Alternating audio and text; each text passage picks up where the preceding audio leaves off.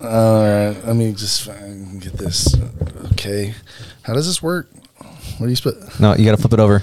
Oh, Jesus. Okay. All right. Your No, mic- other way. Your mic's upside down. Ah, okay. How's that? Yeah, John, John, j- just all you got to do is put the headphones on Okay. and lean into the mic.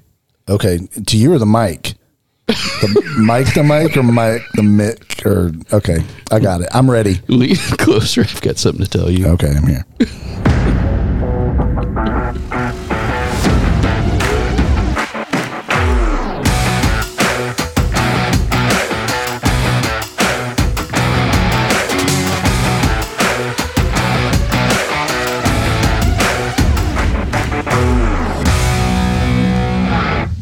Okay, so I'm a little rusty. We're back. It feels good to be back. It Hey guys, How's it going? I mean, it hasn't been that long, right? It's- it's been like that was five days. We don't talk about that. we don't talk about how long it's been. All right. Welcome to Legend Lore, brought to you by Strange New Worlds Productions. We are back from our slacker summer hiatus that went beyond summer. We had to go to the moon. It's only So- barely fall. We were, that was a special mission. We weren't supposed to tell anybody about Oh, that. sorry, um, President Moon Man. Biden. oh, Moon Man. Yes, it's like oh. Spider Man, but with moons.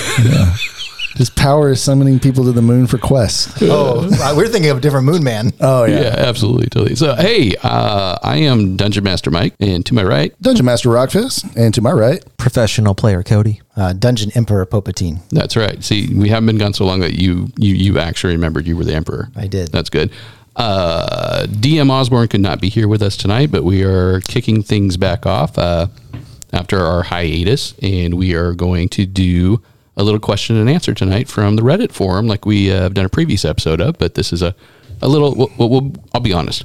This is a little shakedown because we haven't done this for a while, so we're probably a little rusty.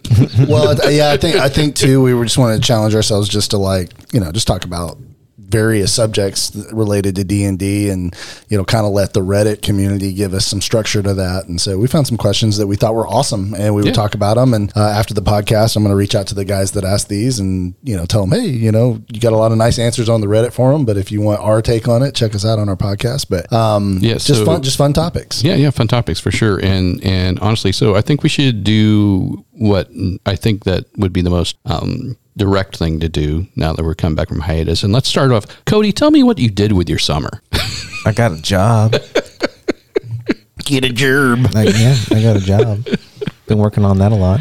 Walking my dogs. Uh, I was, okay, I was I was Li- expecting. Read my Pathfinder books. Yeah, okay, cool. Because I want um, I was going to ask if you read any books over the summer. So A lot of Pathfinder books. a lot of Pathfinder books. Okay, I'm Yeah. expecting a report on that. they got new shit coming out like every month right now. Yeah, it's true. It's real good. Which one are you most excited about? The Secrets of Magic book that I got a little while ago has been my absolute favorite thing that I've read so far. What do you like about it? Oh, there's a lot. There's like 200 new spells. They got the summoner, and they did, they did a great job on the summoner class. They got the mage class, which is really good. Um, but I love the the um the archetype system that Pathfinder Second has created. It's like multi-class, but it's not multi-classing, and they got some really cool archetypes in there. Like there's an elementalist one. And so all of you, whatever class you already are, druid or wizard or cleric, whatever, you get a brand new spell list. So your your current spell list no longer exists. You have this spell list. So if you're a wizard, you can't cast shield anymore or magic missile. Only these elemental spells. But then you get uh, future feats that enhance your spells. And so you're going to be throwing the biggest fireballs, the, the, the biggest lightning bolts. You know, like Who's fucking. got the biggest fireballs of them all? So it's it's real cool. There's like elemental stances for the monks. So it's not like a monk archetype, it's just like stances that the monk can take. So now you got like fire fists and you got like like a water crashing waves attack and stuff like that. Hmm. That's cool. That's cool, man. It's just real cool and I like it a You're lot. eventually going to twist our arm enough to play Pathfinder. I figure if I annoy you guys enough about it, you'll just be like, fine. Let's just do it. Just tell me when and where, and I'll be there. I know. Eventually, it'll be instead of professional player, it's going to be Pathfinder DM. Cody, Yeah. right? it's a GM is- in Pathfinder. GM, yeah. Pardon me. Pardon me. We, we Yeah, meant dun- no legal infringement. Yeah. Wizards. Yeah, we, wizards don't come after us, please. We are small and we love you. Oh no, it's Jeremy Crawford. No, Uh, right, well, that was. Thank you for your report for the class on what you did this summer, Cody. I appreciate that. Yep, I have an adventure ready for you. Okay, cool. Get, get that report ready for you. And I want an apple on my The, desk. the dude. report is the adventure. No. oh shit. All right. Uh, are we ready to kick? Well, I, are we ready to kick this off? Yeah, are we just gonna ask Cody about his summer? I thought we were all gonna. Oh, no, that the was actually- table, that- or- that I was was ac- the only important one. Oh. yeah, I mean, That was actually a joke you meant, but I guess I didn't. no, you sold. I thought you were. I thought you were That was- like really interested in our like summers. that's kind of like the teacher asked. "Well, I know what we. I know what we all did all summer long. Half of us went to Vegas on vacation together. Yeah. Well, and we spent an inordinate amount of our free time with each other. So it's like kind of a redundant question. I hung out with you guys and we drank beer. oh man, well, well, hey, to go back to what uh, Cody was just talking about with Pathfinder, you were mentioning multi-class, and I believe that we have a question. Yeah, yeah, we do. We have. Why did my voice just crack like I was I- going through puberty? I don't know. question. Turns out there's a there's a second puberty at 50. Nice. What about second puberty? Puberty Does he know about second puberty?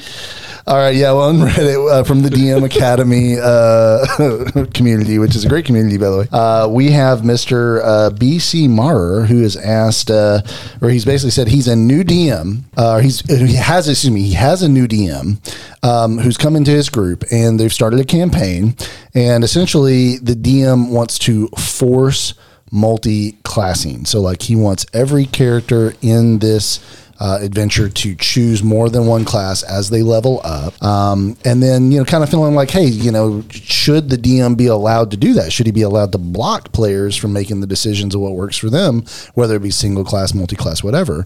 Um, so I feel like there's some elements here to this question of, you know, to what degree should a DM be allowed to force decision making from characters, which is sort of the deeper, more meta question here. But then I'm also interested in what you guys think might be running through the DM's head on why he would want to force a multi-class situation. So- Well, I, I think for sure that they he talked a little bit in this question too that he says that the DM wants to play a campaign to the high level tiers, but that does also suggest that they're going to start off at low level tiers, right? And one of the things that that he was bringing up in here is like, well, that's really kind of hard on magic users if you start kind of uh, in, uh, multi-classing out and not being able to to have some higher level spells when you would might normally if you wouldn't have multi-classed. Uh, I don't know what's going through this guy's head. I mean, Yeah. from my vantage point of seeing this, I think that maybe the DM is seeing it as if the characters, if they're going to do a high level campaign, once the characters get to level 17, oh, now they can cast ninth level spells, and ninth level spells are crazy. So, I mean, if he's maybe he's trying to bal- like ca- cancel that out and saying like you have to have 10 levels of one class and 10 levels another, which is going to make it so there's no there's no ninth level spells. Like the highest you're going to get is level uh, fifth level, which would be easier to manage in a campaign. Well, um, and yeah. That, that I mean that may be the case. I, That sounds I- pretty good. I think here's what I would. That, I mean that makes sense, right? Yeah, that's what I mean. It makes it makes sense that that's, that's what the DM is going for. Yeah, I, I- I think we will we will go back to that thing that we always talk about like a lot, and that's communication Yeah. between DM and players. Like, what, what's what's your reasoning behind this? Right. Is it just because you love multiclassing so much? Is that why you want it, or is it because of what we talked about to to, to level up some of the crazy game breaking spells and keep them a little more under control? So I think communication would be key with it with your DM here, buddy. One of the things I thought about, I was trying to think of it from the point of view of like, if I was the DM trying to invite players into this, how could I present it in a way that the players didn't feel like they were being forced to do something they didn't want to do, right? Mm-hmm. And so my sales pitch would have been, and I don't know that this DM is doing this or not. So this is just how I would do it. So I would say, hey guys, I am really inspired by a lot of the high fantasy that was written from like the 60s to the late 80s. That's all about like, you know, wizards are also like master sword fighters and sword fighters all know a couple spells. And like, it's only been really since like, I think since like the 80s and 90s that we really got into this idea that like a wizard is just a wizard and he doesn't really do the sword fighting thing. But like, even if you go and like watch the the Lord of the Rings movies, like Gandalf is whipping that sword around just as good as you know uh, any of the other sword fighters, right? So He- like. he, does more sword fighting than he does spellcasting. Yeah, he actually does. That's a really good point, man. So like I would present it like that in the hopes that it would like sell people on being creative about their their multi-classing choices to create these really cool combos. I think if you're the DM in this scenario, that's maybe how you would want to do what Mike's saying, which is communicate what you're trying to accomplish. It sounds like this guy maybe didn't. Um, but Cody, I was curious from you because you're like the multi-class dude over here. Like you always be bringing the multi-class game. So, Well, me and Matt. well, yeah, Matt does too, but you're, Oh, wow. yeah, you, you both do. You really do. But I, but you talk about multi-classing a lot. And so what would run through your mind coming into a campaign where you had to multi-class? As a player, I'd be fine with it. It was like, yeah, sure, I was planning on multi-classing anyway, so it doesn't really, it doesn't really affect me very much. Me and Mike would be over at the other side of the table going, we don't want to do this. I don't want to do this. Here's, uh, here's my actually started paladin warlock. Yeah. Paladin Warlock. Yeah. Uh, or like, here's my uh, my sorcerer, paladin, warlock, barbarian combo. So Pathfinder actually has a, a really good solution for what this guy wants to do, and it's called the free archetype rule. And it is a what? What? Fuck. Bird. It's it's it's like it's not a forced rule. It's not like part of the actual rules. It's like a, an extra rule. that optional you, rule, Thank right, you. okay. It's an optional rule, and at level two, that's when you get a class feat. All the classes get a class feat at level two, and that is where you can choose to either, if you're a fighter, you get the level two fighter feat, and there's like four of them or five of them, whatever. Or you can choose what's called a dedication feat, and that is when you can go, I'm a level two fighter with a rogue dedication. Oh, okay. And now you get a small rogue like ability. I think it's like sneak attack or something like that, and maybe an extra skill. Or you can do the the elementalist uh, spellcaster, and now you are an elementalist wizard instead of a normal wizard. Okay. So and, and then as you progress further, now you've got this uh, this rogue dedication. Now you Mm-hmm. can take rogue archetype feats as you advance. So you can choose fighter stuff or you can choose rogue stuff. So you stuff kind of build on it. and you build on it. So you are a fighter, but you are a very dexterous fighter. You you get the sneak attack damage. You'll never be as strong as a rogue on sneak attack damage, but you've also got more stuff that you can do. You got a wider range of things that you can pull from. And unlike in 5e, you're not kind of like forced to grab the level 2 rogue, Ah. the level 3 rogue, or the level 4 fighter. And then, you know, if you're a fighter and barbarian, level 5 fighter, level 5 barbarian is the exact same thing in 5e. In Pathfinder, you can do other stuff. So I would do what Pathfinder does and be like, hey, here's a free multi-class that you can take at whatever level, maybe level 1 or level 2. And you can progress as a fighter, but now you've also got the level 1 rogue ability Oh, okay. or the level one paladin ability. And you just continue to progress as a fighter. And then as you advance farther, maybe you just get extra things from that other class. Okay. Does that make sense? Yeah. Yeah. And they're just given to you. They're just free. Like Okay. Yeah, and so instead of being forced to do things by the DM, the DM is actually rewarding you. So the DM's like uh, in a van going, "Y'all kids want some feats?" Yeah. So yeah, yeah, yeah, at the end of the game, you'll have a level 20 fighter with a bunch of cool rogue abilities or a bunch of cool paladin abilities. Yeah. And it's something kind of unique, and something kind of different. Yeah. It's it's going to be super strong. Right. Because you've got a character with like, you know, 5 or 6 levels of whatever paladin abilities yeah. As you're also a level 20 fighter. Yeah, and it, it kind of reminds me a little bit of the talent tree thing that we discussed that that that uh, somebody had homebrewed for for Five E. It's kind of the same. Oh yeah, what happened with that? You got. We were going to really roll with that at one we, we're point. going to. I, I just said in my next campaign we're going to roll with that. So I thought that was a great idea. yeah. So, anyways, but that that's kind of similar. It's it's very very similar, and I like similar. that idea of how to do it. And I mean, I think that's a very great. Uh, it's, it's a very clean way to do it. Yeah. You know. Uh, So so one of the things to kind of close this out. So uh, the the the uh, closing question was our statement of question in this in this Reddit post was.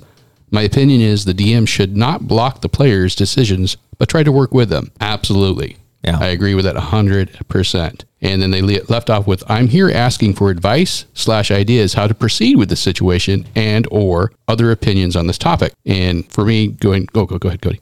Well, I think obviously it's important to the DM to have this kind of theme. Yeah.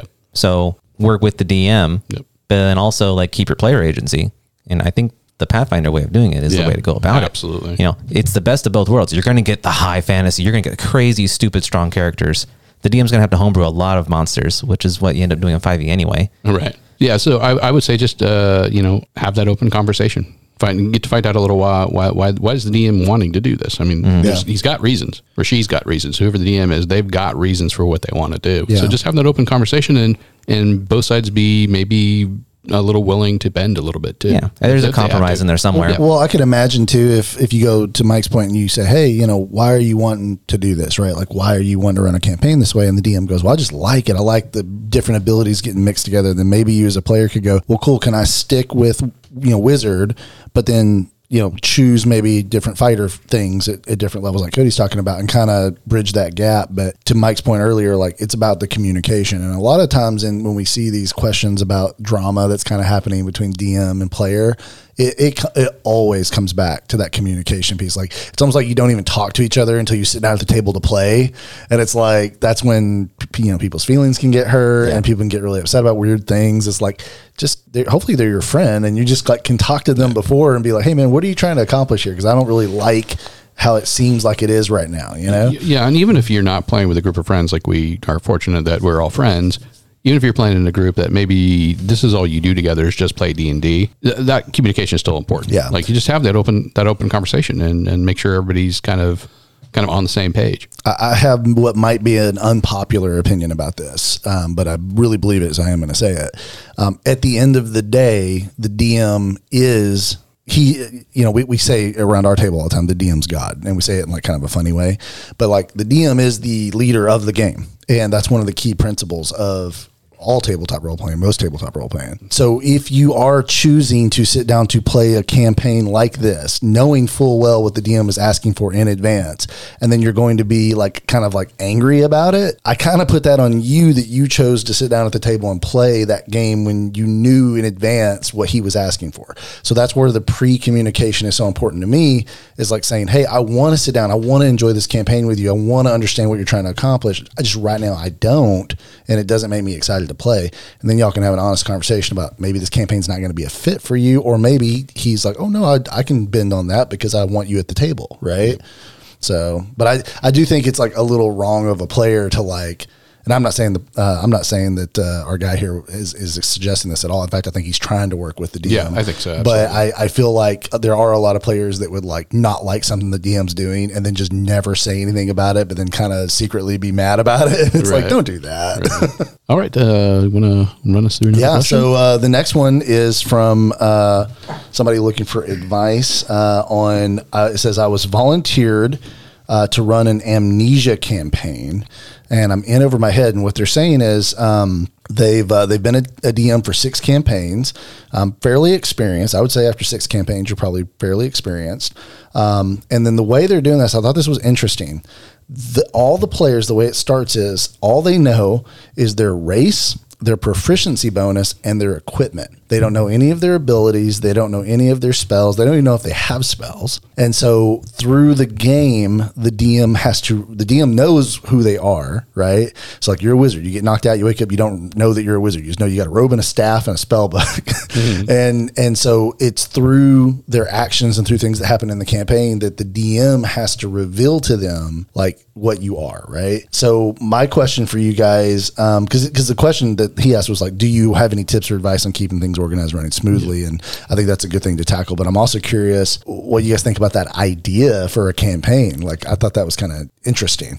I did run a campaign like this. Oh, you did? Yes. Uh, I ran a campaign. It was actually in the D6 system. It was a totally different thing uh, where they basically woke up in an alien ship with no memory who they were and what their abilities were. The only thing I did is I gave them what their what their their ability scores were. They knew that, so they, Okay. they you could kind of tell. You know, I mean, you get up, the guy's you know gets up and he goes, "Oh fuck, I'm pretty buff." You know, you know, I'm jacked, bro. I'm jacked, bro. Kind of gave must be a wizard. yeah, yeah, kind of gave them those kind of those kind of ideas, uh, and then kept all their abilities and skills and all that shit, yeah, behind the sheet as he talked about. You know, just being hyper organized. So the worries uh, that that this question uh, from this redditor has is that because my be- my maps are built, characters assigned, my monster manual is bookmarked, I have notes, and I am. On all accounts, prepared for this game, but I still felt overwhelmed between having to run all these sheets, manage enemies and NPCs, and generally running the game. I felt like there's a lot on my plate. And yes, that is a lot on your plate if you're going to do this amnesia campaign. Sorry, I almost sneezed. My allergies are killing me today. uh, that is a lot on your, on your plate. The best way to do it is to have moments in the stories, the story where people can start to discover things about themselves. Mm-hmm. And we're not, we're not, and it could be physical, it could be skills, it could just be personality. And that's what I did is I had moments in each for each character where they might start to just strip stuff in their memory basically. Yeah. And you'll find out as they try things, they're gonna go like, "Oh, I tried to do this," and you have them roll. Boom, they roll, and you you, you, you tell them, "Yep, that was a success." And, and and depending on how they rolled, maybe they rolled low, but they were still very successful. They might like, "Oh, hey, you know, I'm I might be stealthy. Maybe I." have stealth, and you're like, you figure it out. You are stealthy. Write that down, and now you know you have that skill. So that might, might be one way to do things. Yeah. it'll happen a lot quicker than you think it will. Right. Where people because they want to know. So they're asking questions, they're asking each other, they're doing things, they're looking for clues. So that it won't take long before they start to kind of get a sense of who they are. And as they do, you're no longer really in charge of the sheets. Yeah. So that, that's one way to do it is just to, to try to build in moments in the story where they'll have an opportunity to find out more about themselves. Now that takes planning Right. and it, takes planning and hope, you know, that they make it to that part of the story. Yep. So, Yeah. But it sounds like this person's already super organized. It's probably the classic case. This person's probably a great DM that actually has a great system, but then they're just so hard on themselves that they're uh, they're like worried about it. But um, I, I like that idea a lot, man. I think that's actually the perfect way to do it. I think if I was thinking like my idea wasn't as good. My idea was like you take like you decide there's like three things that'll lead up to you fully remembering your things like maybe all your spells or all your skills or all your um, class abilities and then you put them in an envelope and then when they have a memory moment hand them the envelope and then they can open it and see what it is they remember about their character and add that to their sheet Yeah, there's nothing wrong with that either, but dude. but I, I it, but the problem with that was maybe you wouldn't run into moments that would make thematic sense for that Right. too. So, uh, but no doubt it's a lot to keep up with. I mean, Oh, yeah, yeah, that, that is. But it, and honestly, most good DMs are keeping up with a lot eh, all the time. Anyways, this is a little added, added extra that you have to think about. Yeah. But I think if you plan this specific thing out well, then it will be a breeze as long as you've got it pre-planned about how things are going to get revealed. Yeah. You know, and especially when they're and they're going to use their skills, so they're going to start picking up stuff. And when by the time somebody has like done enough things that they they know, like, man, I'm pretty, you know, I'm pretty, I'm pretty tall and I'm pretty fast, and oh, now I've been stealthy and. Now I tried to, you know, I tried to do this and I couldn't do it. I tried to, I tried to, you know, use, use my athletics and it just, and I, I bombed. Even though I rolled well, I bombed. Right. And then they're like, oh, but I did this over here. Oh, hey, yeah, maybe I'm a thief. You know, and then then you and then you work in the actual story elements too about What, their what if the first time you use a skill you have proficiency with, you have an automatic success? I was thinking That's something really along those good, lines. yeah. Yeah. Another it- thing I was thinking of, like you you go to for an attack roll and then you hit and divine smite just automatically, Ooh, yeah. or like one of your allies goes down and you try to go over there and like stop the bleeding or something like that, and then cure wounds just pops out of your hands. Oh, cool. Or lay on hands, So you know, almost whatever. like the adrenaline of the moment unlocks the ability Yeah. or something. My Oh. opinion on this. I, I love like the idea. When Matt gives us that smile right before he I- he says something. I really like the idea. I just think that this is going to be a little bit of a nightmare. Unless, I mean, if he's run six campaigns, he's got these characters that he's and these people he's probably played with. I don't know if he's running with new players. Yeah, we don't know if he has six people, three well, he people. said four. Oh, in four. total, Okay. that's what he said right now. For right now, I'm guessing. Okay. I um, wouldn't want to do more than that. Yeah, and I, my my worry is if he's played with them before, I don't really have this worry too much. But as a character who, if like you guys did this, my first reaction to it would be like, all right, I try and cast a spell. All right, I try and do this. all right, I try and do like they're gonna try and figure Right. it out right away. Like, what can I do? Because you have that knowledge in your Yeah. mind, and you can't. I mean, it's kind of going above the table and just starting to do stuff that you know you know, but your character doesn't. Oh yeah. well, I mean, So- that's, that's that's where you also have to have players that are willing to kind of role play with this Yeah. stuff a little bit too, and also, like I said, baking in points in the story where they'll have an opportunity to try things. Yeah. this game might need to be a little railroaded, at least in the beginning, mm-hmm. so that the players don't feel like there's time to just kind of dork around Oh, yeah. and and do like oh, I cast spell, or I try to jump really high, or I try to you know I actually agree with that, and, and I'm really trying to think back because this was years and years ago, and I think it's a really is a good possibility. I might have been fairly on the tracks, on the rails for the very beginning, because I do remember once they found out all their stuff, then they really had to solve the mysteries. Like, what the hell are we doing in this alien ship? Why, why, why don't we have our memories, or why, why did we have, you know, why are we gaining our memories back slowly? It kind of make me want to play this adventure. Well, the funny thing, it sounds cool. if you all Oh, don't, it, it was a total mind trip, dude. you all don't remember in Star Wars. That's how you guys started. You all didn't know who you were. You Oh, didn't that's know where you true. were, wh- why you were with oh, everybody. Oh, That is No, true. I thought didn't we know who we were a little bit? you knew who you were. Yeah. but you didn't, Yeah. like it wasn't that I like knew- you didn't yeah, know, I knew but you didn't know exactly it- why you were there. Well, that's the Yeah. classic trope. You know, you wake Yeah. up and we just didn't know why we were there, what we were doing, and it came back to us. Yeah, because you hit us with a nerve gas like a jerk. yeah, Why are you so mean to us, man? I don't know. You know, I gotta. Yeah. Gotta keep you on your toes. By the That way, was- uh, uh, just so everyone knows and it's on record, um, basically, last Star Wars adventure, Matt made us fight the uh, the shade of uh, Darth Sidious and was like flinging lightning in our faces. And it, uh, it- you know, we were not happy. We were like, "What the hell?" And then we look up at him. He's got this like just grin ear to ear Just- on his face. Just, oh my god, just smiling like He like. cast lightning bolt Yeah. again, And then Matt- No. Evilly cackled like the emperor. He did. He sounded just like him. he, didn't, he didn't cast Force Storm, so you're okay. You know, you just couldn't do that. Yeah, we were okay. We won. Yeah, yeah. yeah. so people went down too.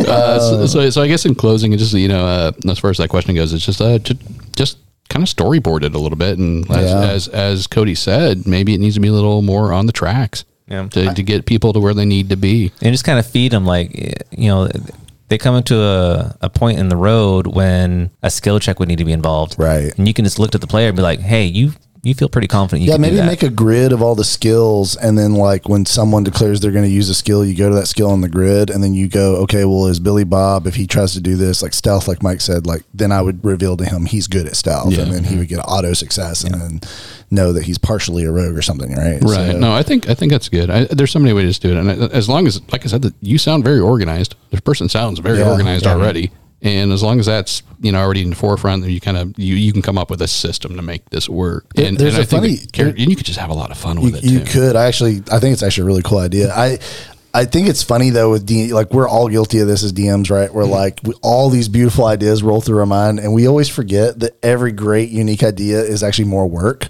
Yeah. And so when it's time to actually do the prep for the session, it's like, why have I done this to myself? like, Absolutely. I've been thinking that this whole past this summer. When Oh, I'm yeah? making the Eberron campaign. I'm just like, why am I doing this to myself? Yeah. But I want to. I Yeah. wanted to play it. Oh yeah. um, all right. Well, our next question uh, comes from a person called Bladed Nasty, and uh, it was a very simple, very simple question, but actually, I thought it was really probably open up some good conversation here. Um, simple as this: said I railroad a lot. And I need help breaking that. And just for everybody's recollection, railroading is where you kind of, instead of doing what we call a sandbox adventure, where you just kind of say, oh, there's this village, you can go wherever you want. Where do you want to go? And it's just kind of open at that point.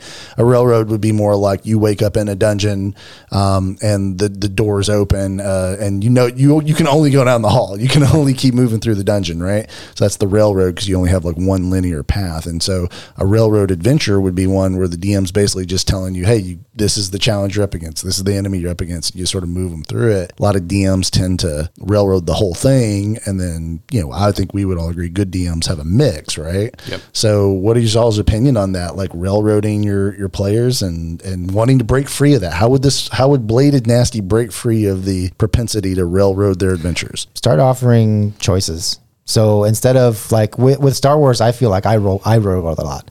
Um, I don't know if it feels like that for my players. if I feel like I railroad, but I do. Like I feel like I do it. Like in my mind, I feel like I do. Um, and it's just maybe it's just because that's how the story is progressing. I can kind of see where it's going. Um, but what I did for a little while was you guys would go to a mission. You're like, where are we going to go next? And it would kind of choose, you know, either Melanie's going to go to this planet, you know, Zane's going to go to this planet, or, you know, the Zed's going to go to this planet. Uh, and that was like the three choices. You know, you got three choices, you pick them, and I'd have to basically with those, I'd have to prepare each individual choice, which is a lot of work. Uh, especially because you know maybe your players won't eventually go to that you know planet. Maybe they'll choose not to, or they won't go down that path. Um, but I think giving three or two distinct choices might help you branch out more instead of just being like, you know, have your players just immediately go, oh, or you just go, you can go wherever you want because that's going to become a big nightmare. Right. Uh, because they, if they do anything they want, you know, they might, you know, go into the bar and then kill everybody, and then now you've got to, you know, make a campaign out of that. One thing that we do sometimes, well, not me, but you guys, one thing you guys do sometimes is towards the end of the session, sometimes you just kind of flat out ask, what do you plan on doing, you Oh, know, that's tomorrow true. morning or whatever like Yeah. that. Hmm. And sometimes it's a, you, you guys can be a little bit more nuanced in trying to find out what the players are planning on doing next Mike session. gets us drunk and makes us talk about it. So that's one thing that you can do. So at the end of every session, you just kind of get an idea for where the players want to go. Right. And then you you prep that for your next game. They made the choice to go to the Right. place. And then it's not necessarily a railroad. It's just like here's what happens. Right. Here's the problem you came across when you went into this area. Right. and the solutions are in locations A, B, and C. Right. It's not really like railroading. It's just that, like that's where that's where the problem is. That's where the solutions are at. I, I think a lot of new DMs, especially, feel that that guilt though. They feel like, oh, I'm forcing my players to do the thing, and what you're like forgetting is the basic elements of storytelling, which is like you are telling a story, and stories have set, you know, they have settings, they have characters, they have you know conflict, and so it's like it's totally okay for it not to just be this open anarchic, like you know, like sandboxy, just you know, go wherever you want. I'm I'm not prepared for it, but just go there. Let's see what happens. Like, I think that. um you know, like you mentioned Star Wars, Matt. Like I think part of your uh, conflict with that is probably the fact that you know so much about Star Wars and you know all these different planets, you know all these different ways things could go, and so you're always going to feel like, oh man, I'm kind of narrowing them down to just these three planets of stuff, and it's like, it's like no, three planets of stuff is enough, like you know. But uh, but to Cody's point, like we do that in our groups. Like we will say, like, hey, what are you guys thinking you'll do next session? Because then the players say, well, we're definitely going to go save the princess, right? So now as a DM, I know I'm going to get the maps for that castle. I'm going to work out all the different enemies you may face, all the different challenges, and then if you show up at the session and say, actually, we decided in between sessions we're going to go fight the mountain giants. I'm going to not be your friend anymore. True. Well, I, I think you touched on it right at the beginning that it's it's about a balance, right? It is literally about a balance. There there are times for rolling with this the, the story that the characters are telling together, and there's times to do that, and there's times where it needs to be a little more streamlined, especially just depending on the size of the group. I mean, I think you guys already noticed you know playing Hell Squad in kind of like uh, smaller groups after after podcasts and stuff, is that I tend to be a little more free flow. yeah.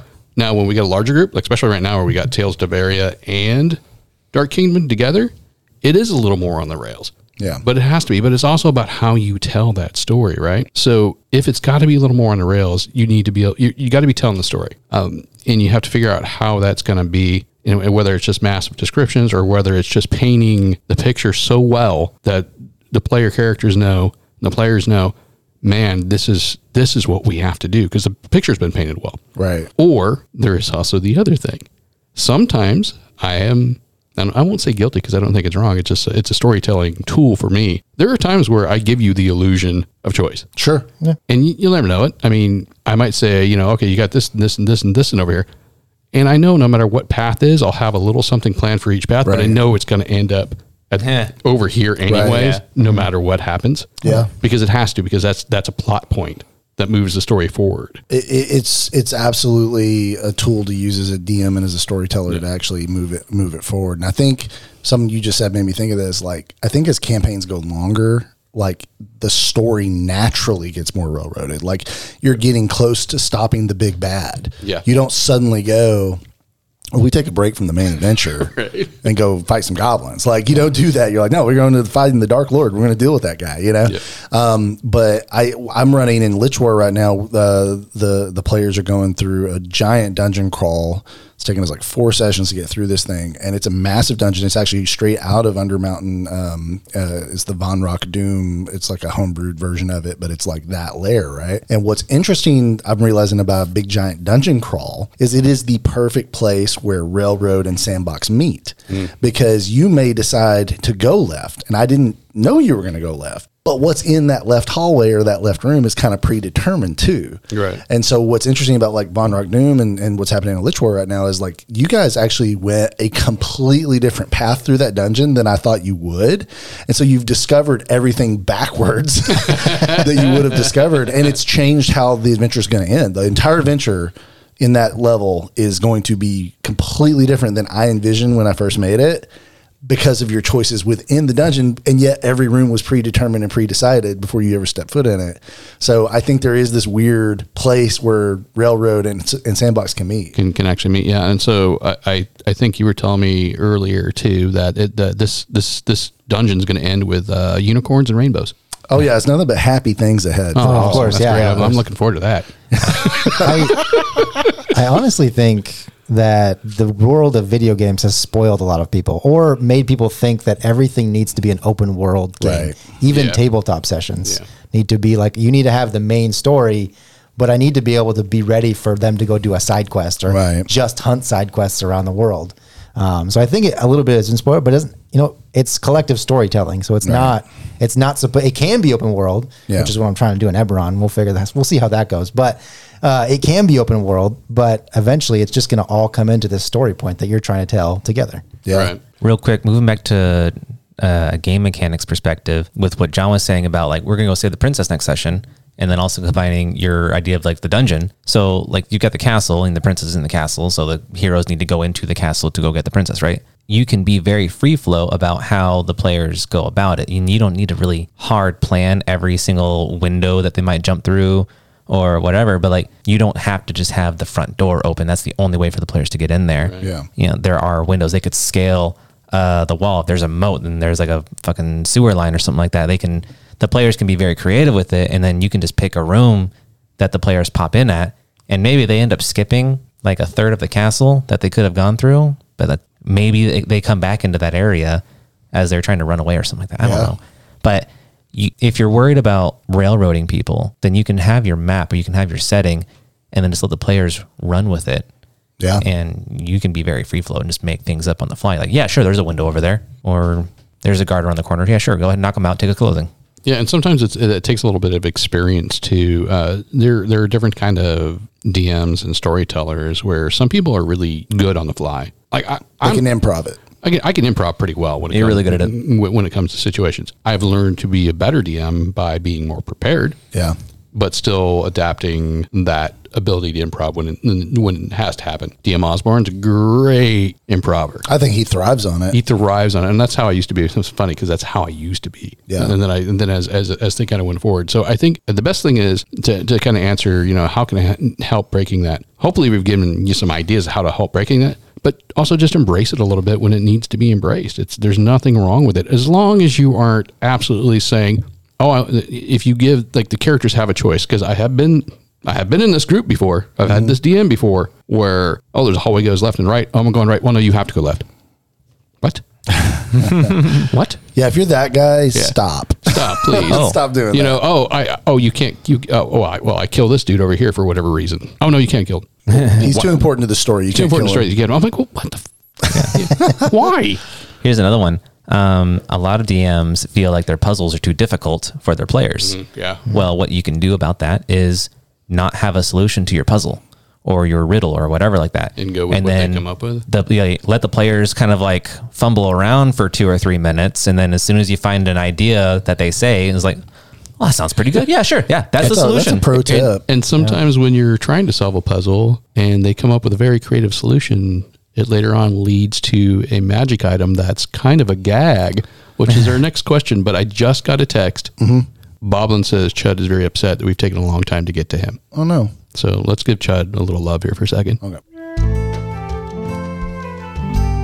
Hi friends, this is your favorite half-orc barbarian, Chud. Chud likes stories, and nobody does stories like the gang at Strange New Worlds. They're almost as good as my bard buddy, Sick Daddy. His name is Sig Dad. Sig Dad. Shut up, Boblin! Anyways, you can go to their website. It's a website. Okay, so don't know what it is? Cool. And download free adventures, shops, and other goodies. You can even give them some money too. They got a free pet shop. You know Chud loves pets. You can even get my favorite adventure of all time, The Quest for Booze. That's the one where I met my best friends, Sario and Day Day. Hey, hey, hey! His name is Diego. Shut up, Ballin, he's my best friend. Hey, is that my echo fish in your pocket? Uh oh, that's my cue to go. Oh, come here, you stinker. Everyone else, go to snwproductions.com today. For booze! Always Faboose. We praise thee, Yep. O hail Father.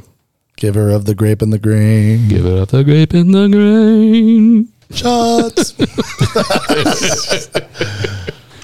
that was for Charles. yep. you know, if, if Boost was going to have a priest on this earth, it would be Charles. Yeah, true, Yeah. true. So let's let's talk about that. So uh, we kind of segued into the next question, which happened Yeah, in, so- the, in the QFB campaign. Well, yeah, I, th- I think Mike's definitely the resident expert on this one. So it, it was the question was asked: a gag item in the adventure became important, and now I got to put some limits on it. So basically, um, you know, uh, without going into the details of the question, because I think it's more, it's better to look at this more broad, Yeah, right? this is broad like, question. what happens when some wacky magic item or silly thing, or even maybe even a silly character, who knows? Your characters just really take to it, and suddenly it's important to them that that continue to be a part of the adventure. How do you, as a DM, react to that? And, I, and of course, I, I'm going to turn this one over to you first, Mike, because you're the you are the expert on this one. Well, oh, I think like yeah, we're looking at this kind of broad strokes, but I, we do need to address one thing: is that this gag item of of this this DMs became uh, very powerful, and player characters are very clever. Players are clever.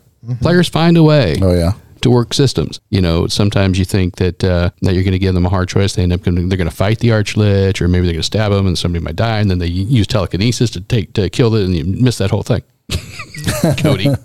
I'm a smart guy. But anyway, so one of the things is they talked about with his particularly unique, unique, funny gag item was that it became kind of powerful and they're kind of you abusing the, the the the item is how he feels. That is kind of the difficult question to answer. I think as far as like taking a gag item and what the oh, Bob, Bob wants to join our yes, podcast. Bob, Bob, hey the buddy, cat. What's hey, up? Bob. hello buddy. It's not Bob. Uh, oh, it's not Bob. No. No. Anyways, um, oh, I'm sorry.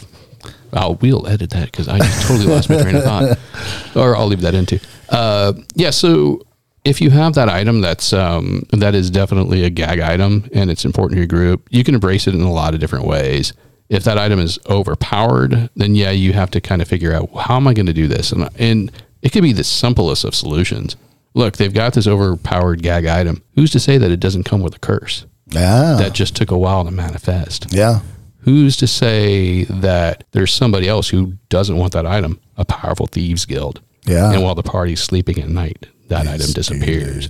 There's all kinds of story ways. Ooh, what if the item breaks and now its power has been divided? Yeah, yeah. Like, what if? Yeah, what if happens? What if? What if you just decide? You know, and, you- and look, you're the DM, and you got absolute control of this stuff. So if and and if your party is going to push back against that, then eh, I got an M, M Night Shyamalan twist on this one. Yeah, yeah. Because in this case, so it's like the cleric has a pamphlet about their deity that when you give it to someone, they can't get rid of it. And so, like, they were like, Well, it's multiple pamphlets. So Multiple, they're so they're yeah. using they're they're like stacking pamphlets up onto characters and and and, And crushing them, and crushing them basically. basically and shit. right? So, so here, here's my M Night Shyamalan twist on that one. So, what if this whole time you thought you were being funny and creative and giving the DM all kinds of like headaches with it, but it turns out the curse is you're addicted to doing stupid things with this pamphlet, and all you can think about now is that to the point where you can't even get a long rest because you can't sleep because all you can think about is all the crazy shenanigans you're gonna do with the pamphlet, and then you go, I gotta, I gotta get rid of, I gotta get decursed because all I can think about is giving this pamphlet out and doing crazy things to the guards and like so I you know twist it. That sounds like Yeah. a lot of fun. Yeah. I think that's easy. better I than think- my idea. I, I think. What was your a great idea? My idea was just like just have their de- have their deity be like, "What are you doing with my Not cool, pamphlets?" bro. like that's like Boost would do that. Boost would Yeah. be like, hey man, don't force me on people, bro. Yeah. Like, I mean, if it, That's true. if it was like the god of trickery, they'd be like, "Ah, that's great. Keep doing it. That's good." Uh, but if it's just like a, like a lawful good or de- they would just be like, "Hey, man, I gave you that to use so you could spread my word, Right. not so you could kill people with me." Yeah, yeah, Yeah. yeah. I think I think uh, yeah, I think that's I think those are all good ways to put limits on that. Honestly, uh, just you know, do something creative. You're the DM. You're in control. You know, uh, just just come up with a funny and, and, if you can make it funny too to go along with the fact oh, that, yeah. that that gag item is funny. I mean, that's Go that's the it. stuff. Yeah. All right. Okay, this one's really cool. Um, give me your. It says, "Give me your fantasy cliches," and then it was really like just hundreds of people throwing fantasy cliches. But I want to twist the question a little bit. Why don't you guys give me your favorite fantasy cliches to bring into campaigns? Like, what's your favorite kind of characters or oh. plots or just anything that's a fantasy cliche that you just you, you find yourself just liking and leaning into? I think almost the entire show of He Man Yeah, yeah. is just like like evil. Can't. I mean, the only thing I can think of, like my favorite thing that I've ever done, would be uh, Alphinius being the Merlin wizard. The ag- Right. I would say it's like an old cliche that people don't do anymore. Now Right. the wizards are more like, "Oh, I'm a wizard," and like really grand. But I did the more goofy wizard Yeah, cliche. the from back- doddering, scholarly Yeah. wizard kind of guy. So I yeah. like that's probably my favorite. Is the yeah. I like chainmail bikinis. Yeah, you do. I, I I accuse you of loving the um the universe ending artifact cliche. Like you, like you, I do. I was actually that, that. Actually, after my joke, that was actually. See, we're always on the same fucking page. I know. because that's what I was to say. Look, man, my cliche, and it's my favorite one, is that yeah, it is usually the world ending, universe ending, artifact kind of thing, and and I know, and sometimes it's because it's just so it's such a powerful Perfect. narrative. It just it drives it makes everything so much more important. Yeah, it's it's the most important thing. Yeah. is the, the all other problems are very minuscule compared to the universe ending. And it can and it can oftentimes if you have parties that are so diverse and their backgrounds and then their classes and stuff, it bring them together. You know, I mean, Right. we had very little um, party disunity in the quest for booze. right. You know, and, and a lot of that had to do is because it was because these items you were after were so important because it was Right. going to end the multiverse. Yeah. You know, so that that is my that's my favorite cliche. I hate to Well, say. it. it, it's beautiful and it's always fun to chase down your universe ending artifacts so, and wield them sometimes even. Uh, I love the Dark Lord motif. I love Yeah. the idea, you know, uh, at first it was Strahd and then later we had uh, M Yeah. and, uh, and, and the second campaign who was an a undead aboleth thing. I don't know. Uh, st- I made him and I don't know what he was. Uh, and then, uh, and then now we've got Lich War where we got Sastam the Lich and, uh, Vecna the Lich. And like, it just, I love Dark Lords so much. I'm like, let's make a campaign where there's multiple Dark Lords. This will be great. all right, all right. Here's. I just realized just how guilty we are of this stuff. So I'm challenging you and Okay. me that whatever we do next, Okay. D and D wise, we will not either one of us use those cliches. Ooh, I accept your challenge. You know, uh, Hell, the the Hell Squad uh, campaign we've been running, which is a modern campaign set in Portland, and we're like supernatural, like uh, we, we fight the supernatural, you know. Um, but we're kind of not doing that. It's- There's, yeah, no. it's very grand. It's very much a modern campaign. I mean, you know, my guy's gone down because of machine gun fire a couple times. You know, it's like it's, you don't need a world-ending artifact when you're just shooting me with a machine gun, Mike. Right. So, Yeah, well, that's definitely been a little more because when we came into that, we talked about the fact that I really wanted us to build the lore of this thing together. Like I gave some very basic lore, and of course, I'm borrowing heavily from Supernatural in some places, the the series. Yeah. and which uh, borrowed from a lot of other places. which borrowed from a lot of other places, uh, which is one of the reasons why it's one of my favorite series of all time. As, uh, but anyways, uh, we're kind of building that lore together. So Right. they're really very character driven stories so far. Yeah, they really are. So Yeah, I'm loving it. Um, okay. Um, did, did you give your cliche, Cody? it wasn't like a D&D cliche. It was just like I like the He-Man evil. Oh, I the like, He- oh, I I, like the, were- I like the evil characters who Okay. are like evil just for the sake of being evil. Yeah, it's just simple. They're just the bad guys. Yeah. Um, okay. Uh, okay. So this is from expensive emoticon 77. Um, I love this question, by the way. I can't wait to hear what you guys say about it. So I have a bad guy that I need to run away, but I have a crafty and persistent party that will let my bad guy get away from them. Um, yeah. So uh, it's it's a level two party of five, um, and uh, he's got a troll that he really wants to get away from them. Um, whether or not you tackle the specifics here is up to you, but like uh, I love the idea of ways to get your villain away from the players. How do you do that? I mean, there's two ways. Num- number one, well, there's more than two ways. There's a lot of ways you could do it. Yeah. But there, here's my two ways. Number one, it's a little deceitful. Ooh, I don't know about this. Uh, when their players do have good rolls against, and your character, your evil guy dies. Mm-hmm. Well, if you have a DM screen, he doesn't have to die because they don't know his health. Right. So he can, at that point, make his exit with a spell or anything like that. It doesn't have to be a spell; it could be a magical effect, so someone can't counterspell it. But it seems in this scenario, it seems like they're level two, so you wouldn't have to worry Yeah. about that. Um, or my other one would just be, um, I think I kind of already hit on it. No, yeah, just have them. Or my other one is um, cinematic moment. Have a cinematic that's- moment. I was oh Matt took Matt took mine. We're gonna Matt, start letting you go- Mike, we're gonna start I letting you go even, first. I even opened up my, my, my I opened up my podcast app so I can see what episode. So if you want to learn about cinematic moment, folks, that's a Legend Lore episode two. That's a good episode too. Yeah, that was fun. Uh, so Matt, I love both those ideas. Obviously, I was going to Oh, pick yeah. cinematic moment. I love your your your first idea as well, but that never works if Kurt is playing. Why not? Have you not noticed that Kurt likes to collect heads? Oh, downed yeah, true. enemies. Well, no, but like, well, I mean, yeah, but you could just Kurt wouldn't be able to get the head. I guess he would just get away. Like, Kurt's listening to this going, Uh, yeah, damn you all. yeah. I mean, I mean, this is so low level, and this is a troll. So, Yeah. why, you know, why would a troll have you know a ring of teleportation? You know, or anything like Yeah, that? none of that would happen. So you can't. He's not a wizard. You can't do all those things. I think honestly, the cinematic moment, that moment where you as the DM comes up with a reason, Right. How this control gets uh, this troll gets away, and it could be anything. Maybe it could be like if let's say you're in a cave, maybe there's a cavern slide in, Yeah. and you get divided from him, that kind of thing. Uh, so I, to me, that that that would be the easiest way to do it is just kind of take control of the situation with a cinematic moment. But we also embrace that a lot, Yeah. and and a lot of other players don't. I was thinking use the environment to your advantage. Yeah. So a troll's probably in like a mountainy area. it depends on the troll. Depends on the troll. Yeah, sure. But like, yeah, use the environment to your to your advantage here. So like, if you're in a swamp, maybe it jumps into the swamp, and now it's kind of camouflaged into the swamp. Maybe it's got some kind of random invisibility ability where you can just kind of blend into the woodlands. Yeah. Or if you're on a mountain, it climbs the mountain. You can combine that with the cinematic moment, and it's it uses its environment according to where it lives to escape.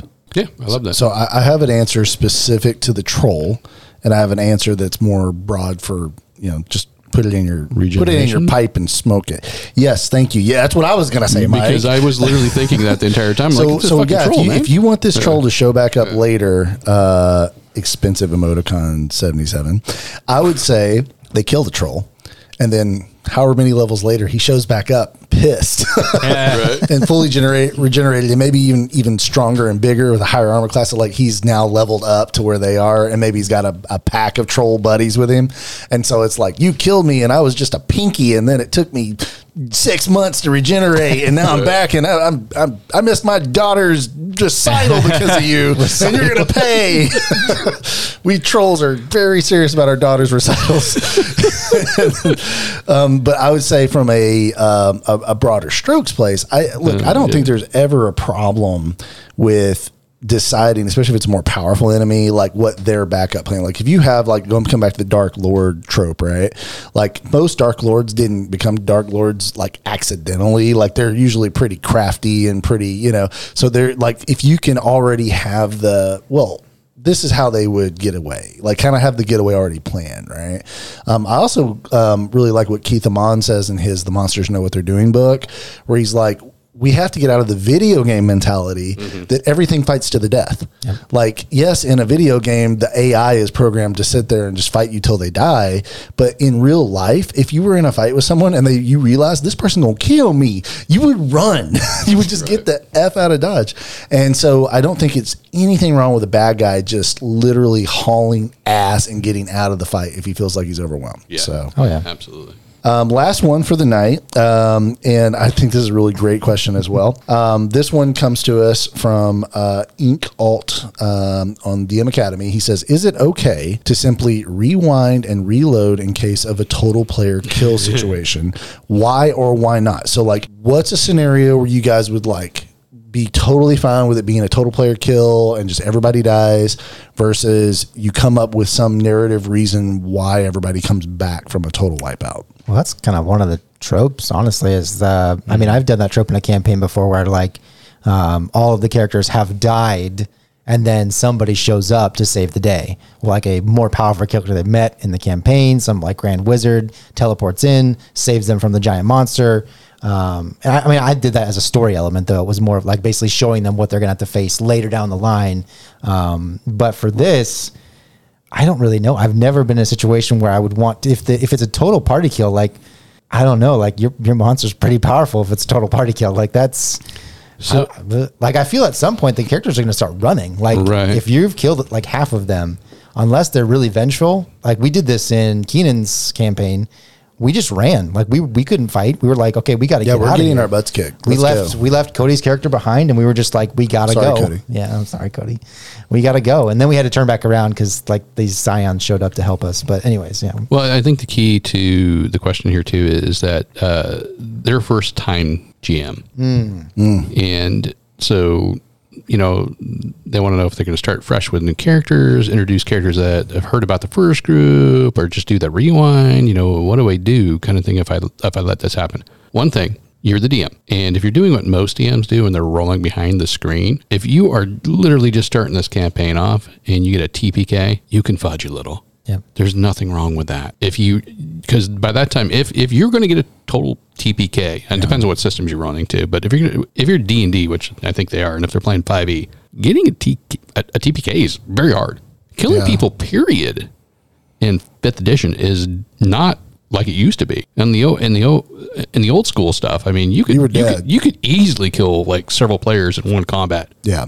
You know, uh, If you were a wizard up in, in second edition, if you were a wizard up until about level ten, Yeah, you were, were- probably going to die to a goblin arrow. I mean, Yeah, like it, yeah, was, it was it was bad. rough. So so so it's a little hard to do that. Uh, so with that in mind, I'm you know I'm just saying that it's okay to fudge. It's okay to not kill everybody uh, and, and then readjust. You go like, oh shit, I made that too powerful. But at the same time, also let's just say your players are doing something kind of stupid, and you TPK them. I wouldn't. eh, That's how it is. Because I've seen that happen too. I've been in parties where we have done dumb things, where we got so ballsy about how powerful we thought we are that we took on stuff that in the back of our heads we're like, well, we probably shouldn't mess with that. But you know, we're so powerful and get our butts kicked. And sometimes that happens. You know, it's it just depends on your your storytelling style, what you want out of this. Do you want to to have this ongoing, more character driven campaign? Or is this more dungeon crawl? Or you know, it, it, there's so many different things you can take into to considering how this goes if you get a TPK. I got two ideas. The first one is very tropey, and it's like it was all a dream. But, yeah. So I like the idea. I think it'd be kind of fun. It was like a premonition that all the players had while they were sleeping, and and you you you, you tell you straight out tell the players like you feel like you really did die. You feel like this was more than just a dream. And then the players get to do the exact same dungeon or whatever it was that they died from, but now they're prepared. Interesting. now they can go to like the general store or whatever like that and get supplies to fight the thing. Or you know maybe they can uh, strategize ahead of time and they can play the exact same dungeon they can fight the exact same monster the exact same everything but now they know where the traps are at. Or maybe they have an idea where the traps are you can mix it up a little bit. Yeah. Along the way but i kind of like that idea because then they get rewarded for playing smart Yeah, and, Right. and and you- you're basically kind of adapting the uh, the final Twilight movie. oh shit i didn't think Remember? about that Which which by the way, if if I'm reading a book that happens, I'm gonna be pissed. If I'm seeing a movie and that happens, I'm gonna be pissed. In this case, I think it's brilliant. now I think it's absolutely brilliant. Yeah. it, yeah, in a movie and a book, it does feel kind of lazy. Yeah. But in a game, like I don't know, I think that might be kind of fun. Yeah, absolutely. I think that's a great idea, dude. It might be like a good like kind of surprise Yeah. for the players. Like, oh, sure, it was all a dream, and and then they get to you know they get to like destroy this dungeon because they have an idea of how to beat it. Right. Right. Because they already experienced it. They know who to buff first, or And, th- and and then you can and then as they kind of get through it at some point where they think they know what's going to happen, you can change some shit on them. Oh yeah, yeah, yeah. right? Turns out the, the the the boss monster has like a rage mode Yeah. that Right. they were never able to get to in the original Dream because Yeah. they just got wrecked. Yeah. So now they wreck the boss monster and then it goes into rage mode. Oh. It's like, oh shit, we didn't see that coming.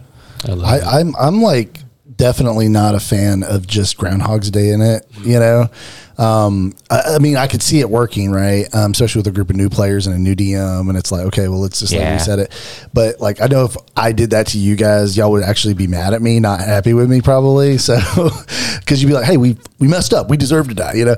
But um, but with that said, um, if you have a cleric in your group or a warlock, maybe I thought of this idea. What if you were fully resurrected with all life. The bad guy that killed you is like, oh my god, and like runs right, and then the god or or, or the patron speaks and says, I brought you all back because you have something you have to do for me, and then boom, that's your next Yeah, that's your thing. next because thing. if That's you don't good. do it for me, then I'm going to take back what I just did, and you're all going to fall down dead. So I think you could turn it into you can move the campaign forward with some creative use of of you know deities or, or patrons.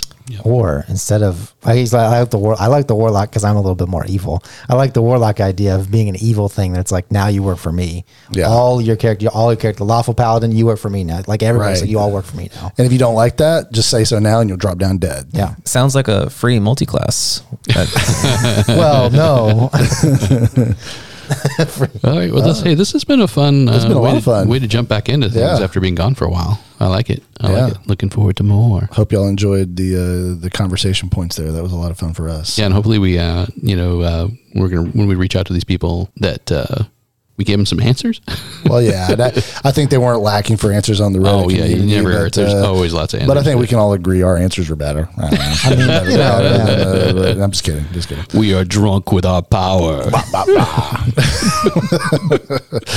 Oh yeah, thanks everybody. Yeah, thank you, everybody. And if you uh, like what you've heard, uh, there's plenty more uh, of Legend lore to go down and go, go and download and listen to.